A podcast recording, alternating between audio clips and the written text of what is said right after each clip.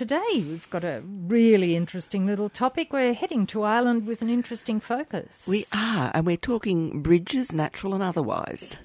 Sounds good. Also, a bit of a taking to water as well.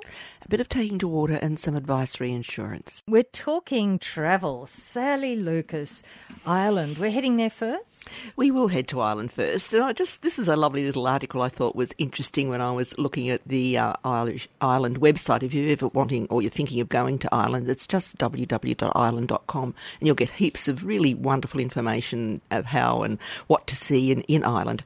And says at the beginning of this article that Ireland's been building bridges for centuries in more ways than one. And I guess it has, hasn't it, when you think whether it's been politically or in all sorts of ways. But we're talking about both man made and natural bridges. So one of them here is called the Quiet Man Bridge in the county of Galway, and it's a stone bridge that arches over the Owenriff River. And it marks, they say, a possibly a poignant scene from The Quiet Man. The big man, uh, Sean Thornton, who was John Wayne, is back from America to claim his family homestead, and it's here from the bridge that he spies it, the new homestead, for the first time. So that's why that was named. Um, there's another one called the Gap of Dunloe in County Kerry, and it was once home to Kate Kearney, or Carney, whose legendary hospitality began in an illegal bar where she distilled an illegal form of poitin, they call it, or an alcoholic drink Oh, called poitín. Poitín, is it? Oh, yeah, poitín. yes. Or Kate Kearney's Mountain Dew. So she ignored the law, selling it to tired travellers who'd pass over this wishing bridge to take a sip. And the cottage still welcomes visitors to this day, albeit without the Mountain Dew on, on the menu. So oh, that's really Oh, what a interesting. yeah. Another one is Foley's Bridge in Tollymore Forest Park in County Down. And it's one of 16 bridges that span the Shimna River in Tollymore Forest Park. And it was a filming location for the Game of Thrones. And it's said that James Hamilton, the second Earl of Clanbrassil, and his wife Grace Foley didn't have children. So it's believed they were named after their nieces, who were both named Harriet Foley. So there you go. Another one is the Thomond, is it, bridge in Limerick? Uh, King John's Castle was erected between 1200 and 1210 to defend the arches of the Thomond Bridge, which crossed the mighty Shannon between Limerick and Clare, and at the bequest, uh, all at the bequest of King John, the brother of Richard the Lionheart. That was why that one was built. Um, Peace Bridge in Derry, Londonderry City, it connects the two sides of the River Foyle, and it's designed for pedestrians and cyclists alike, and it quite li- literally reconnected once two divided communities, so a bridge in more ways than one. And then there's the Halfpenny Bridge in Dublin.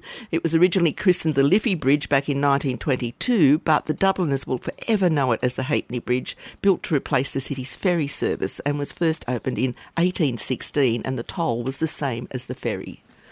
So Lots of bridges and viaducts. There's two wonderful viaducts, the Glendun and Tassagh Viaduct, which are on the Causeway Coastal Route as well in uh, County Armagh.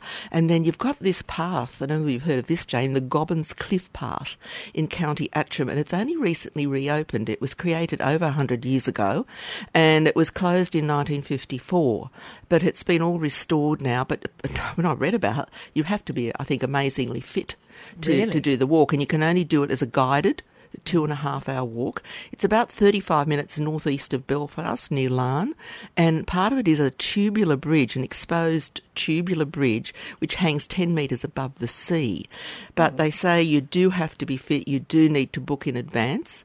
Um, you've got to have really strong hiking, walking shoes, windproof, waterproof jackets. They give you a hard hat and some of it is quite steep and um, un, um, not level. So you've got to have a good level of fitness as well to do that that walk for two and a half hours. So there's some interesting things you can do in Ireland around bridges and walks, etc., as well as just enjoying the countryside anyway and the hospitality. and the beautiful green. Oh yes, it's always you know, that emerald green, eh? That's why they call it the Emerald Isle, don't they? I mean, Certainly. certainly we we don't have that colour at the moment. We're talking travel, and we're heading. We're still in Britain. We are. Yes. We're staying there for a little bit before we just talk about insurance, as I mentioned earlier. But this is, we've talked about river cruising many times, Jane, I know, but this is a new one. It's a brand new cruise on the Royal River Thames. Wow. So th- that's a little bit different. And it's on a vessel called the Magna Carta, quite appropriately named. And it's limited to just eight guests. So it'd be like being on a barge cruise, you know, as you do in, in France. So you've got the same opportunity to do this in the UK now. Um, so it's got a lovely lounge area, an indoor dining area, sun deck with alfresco dining area outside as well, with sun lounges and a heated spa.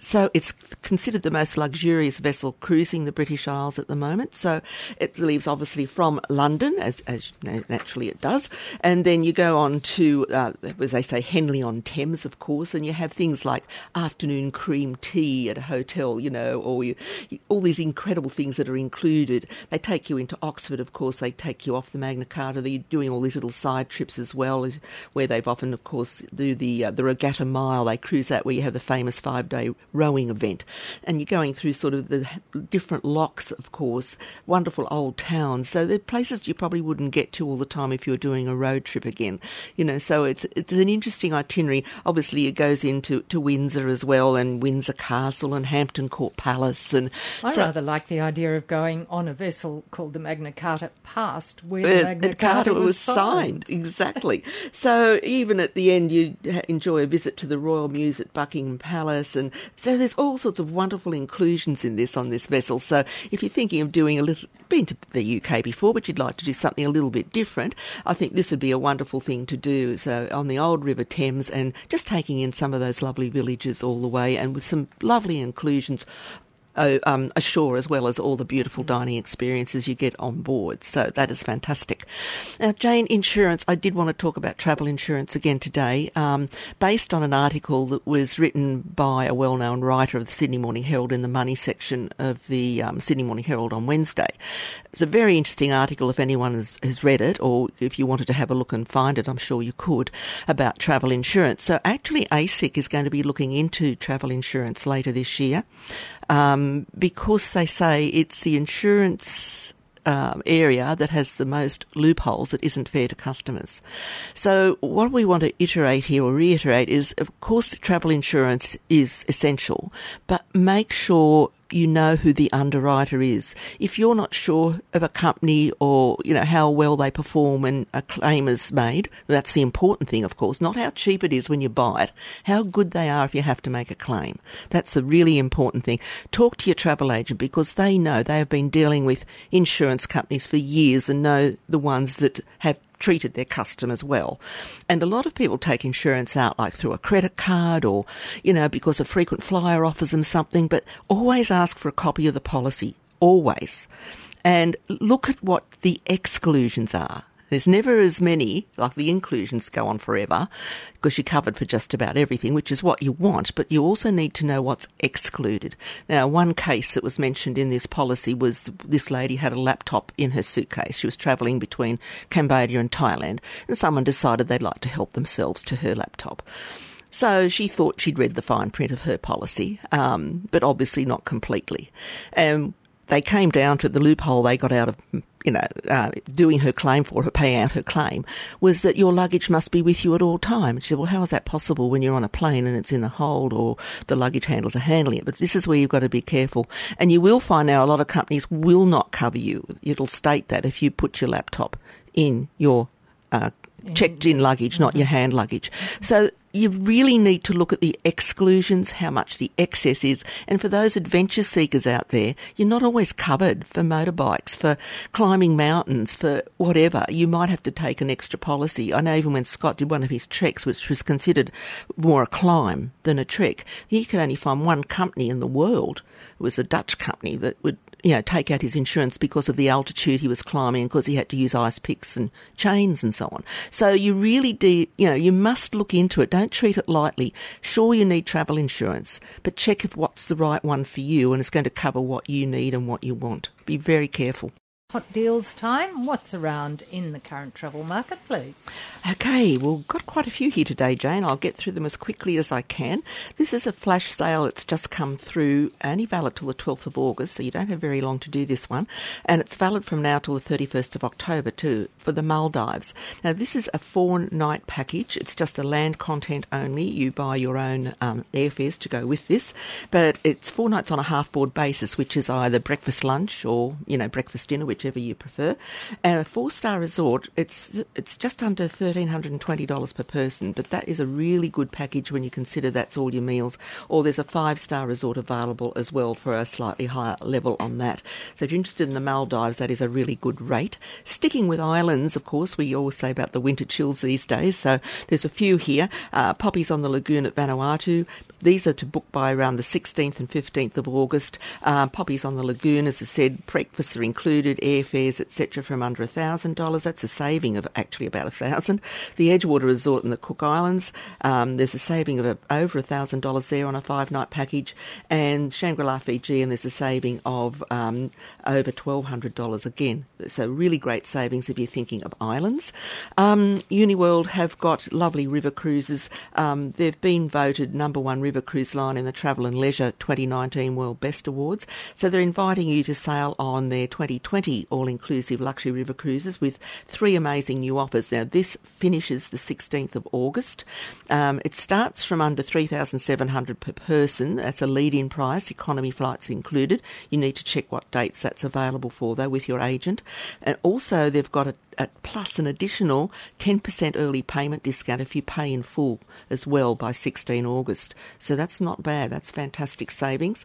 AAT Kings, lovely tour operator, uh, Australian tour operator that uh, operates coach tours within here and New Zealand. They've extended their offer from July now through to the 31st of August. Um, so you can either choose to fly free or receive an up to $1,000 air credit per couple on a selection of their best-selling guided holidays. Again, check with your agent which tours that is available on. And this is a nice one too, Jane, book uh, until 30 August, and it's a rail and sail. It's a 25 night cruise, rail and stay package on the Serenade of the Seas and the Indian Pacific. So three nights aboard the Indian Pacific and a wonderful 18 night cruise and four nights on land accommodation, and that's for under five and a half thousand dollars per person. And Sri Lanka, lovely holiday if you're looking to go to Sri Lanka. It's quite popular these days. People love going to Sri Lanka. Uh, there's a saving of $2,100 per person on a 13 day, 12 night tour, valid for travel 1 September through to 31 October.